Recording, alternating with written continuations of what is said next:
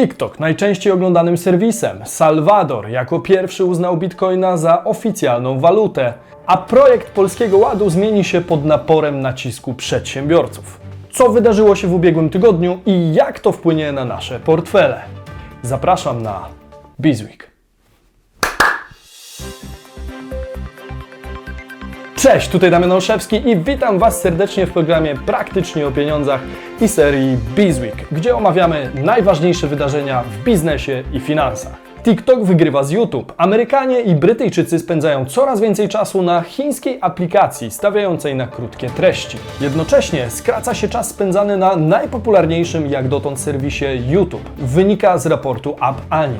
Co prawda dane z raportu dotyczą wyłącznie oglądalności na smartfonach z systemem Android. Nadal jednak jest to solidna wskazówka co do tego, w jakim kierunku idzie twórczość internetu. Użytkownicy w USA łącznie w miesiącu poświęcili 24 godziny na oglądanie materiałów na TikToku. Na YouTube spędzili z kolei 22 godziny i 40 minut. Nie jest to duża różnica, ale trend wzrostowy po stronie TikToka utrzymuje się od 3 miesięcy. Z kolei po raz pierwszy chińska aplikacja wyprzedziła YouTube w sierpniu ubiegłego roku.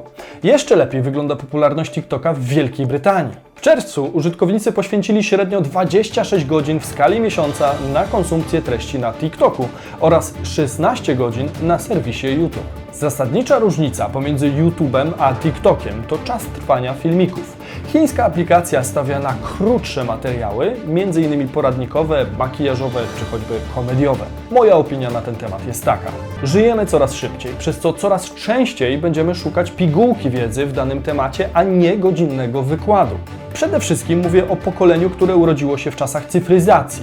Nasze dzieci nie będą szukać odpowiedzi w książkach. Będą je znajdować w formie zdecydowanie bardziej atrakcyjnej, w formie wideo. Czasem z lepszym, czasem z gorszym rezultatem, ale taka jest przyszłość. I należy się do tego powoli przyzwyczajać. YouTube również to zauważył i największym komplementem, jaki TikTok mógł dostać od amerykańskiej korporacji, jest fakt stworzenia formatu Shorts. Promowanie formatu krótkich wideo, bliźniaczu podobnych do tego, co robią Chińczycy, pokazuje, że YouTube nie chce oddawać tej niszy. Jednak młodzi nadal odpływają, a Amerykanie będą musieli wymyśleć coś wyjątkowego, aby ich zatrzymać. TikTok z treści typowo rozrywkowych powoli się profesjonalizuje. Pamiętam, jak jeszcze jakiś rok temu wszyscy znajomi z YouTube'a próbowali mnie przekonać, że TikTok to tylko kiepskiej jakości rozrywka, że nie należy się zupełnie przejmować tą aplikacją. Tyle, że bardzo podobne były początki serwisu YouTube, gdzie głównie można było znaleźć gaming, a teraz można znaleźć wszystko. Dajcie znać, kto według Was wygra walkę o młodego widza. TikTok czy YouTube?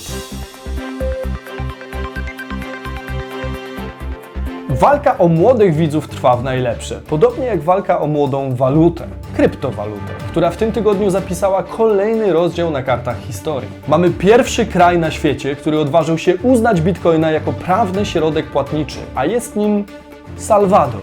Prezydent Nayib Bukele przed formalnym przyjęciem waluty zakupił kolejne 200 bitcoinów. Salwador posiada ich w tym momencie 400. Obecnie bitcoin po korekcie wrócił do wyceny sprzed miesiąca i warty jest w okolicach 45 000 dolarów, czyli jakieś 173 tysiące złotych. Tak więc Salwador dysponuje majątkiem około 70 milionów złotych przechowywanych w kryptowalucie. Co istotne, Salwador jest jednym z 7 państw na świecie, które nie posiadają własnej waluty. W 2001 roku władze tego kraju wprowadziły tzw. dolaryzację, w wyniku której główną walutą stał się dolar amerykański. Bitcoin będzie tam używany jako prawny środek płatniczy obok dolara amerykańskiego. Według ustawy wszystkie podmioty gospodarcze powinny akceptować kryptowalutę jako formę płatności. Co ciekawe, nawet podatki będzie można płacić w krypto. Salwadorczycy będą mogli przechowywać środki w Chivo Wallet, czyli aplikacji stworzonej przez rząd. Brzmi zachęcająco. Dodajmy jeszcze, że mówimy o kraju, gdzie 70% aktywnej populacji nie miało konta bankowego. San Salwador stworzył właśnie raj podatkowy dla kryptoinwestycji, ale i mocną przynętę do prania pieniędzy właśnie u nich. Fani krypto świętują, ale jak zauważył salwadorski publicysta Federico Hernandez Aguilar, nie dziwi to, że zwolennicy kryptowalut przyjęli wieść o eksperymencie entuzjastycznie. To nie oni będą ponosić jego ryzyko. Moja ocena tego jest taka. Póki ten eksperyment nie dzieje się w Polsce, to nawet mnie to cieszy. W końcu entuzjaści, jak i krytycy takiego rozwiązania będą mogli testować na żywym organizmie. Przekonamy się zatem, czy realną gospodarkę kraju można oprzeć na niestabilnej w relacji do dolara kryptowalucie. Sprawdzimy, jak to wpłynie na przedsiębiorców, zagranicznych inwestorów i jakość życia obywateli. Oby tylko entuzjaści tego pomysłu w razie niepowodzenia nie używali argumentów zwolenników socjalizmu, czyli to nie był prawdziwy socjalizm. Rzeczywiście Salwador nie wprowadza bitcoina jako waluty podstawowej, zastępując nią dolara. Tak więc bitcoin będzie stanowił walutę pod wieloma względami drugorzędną.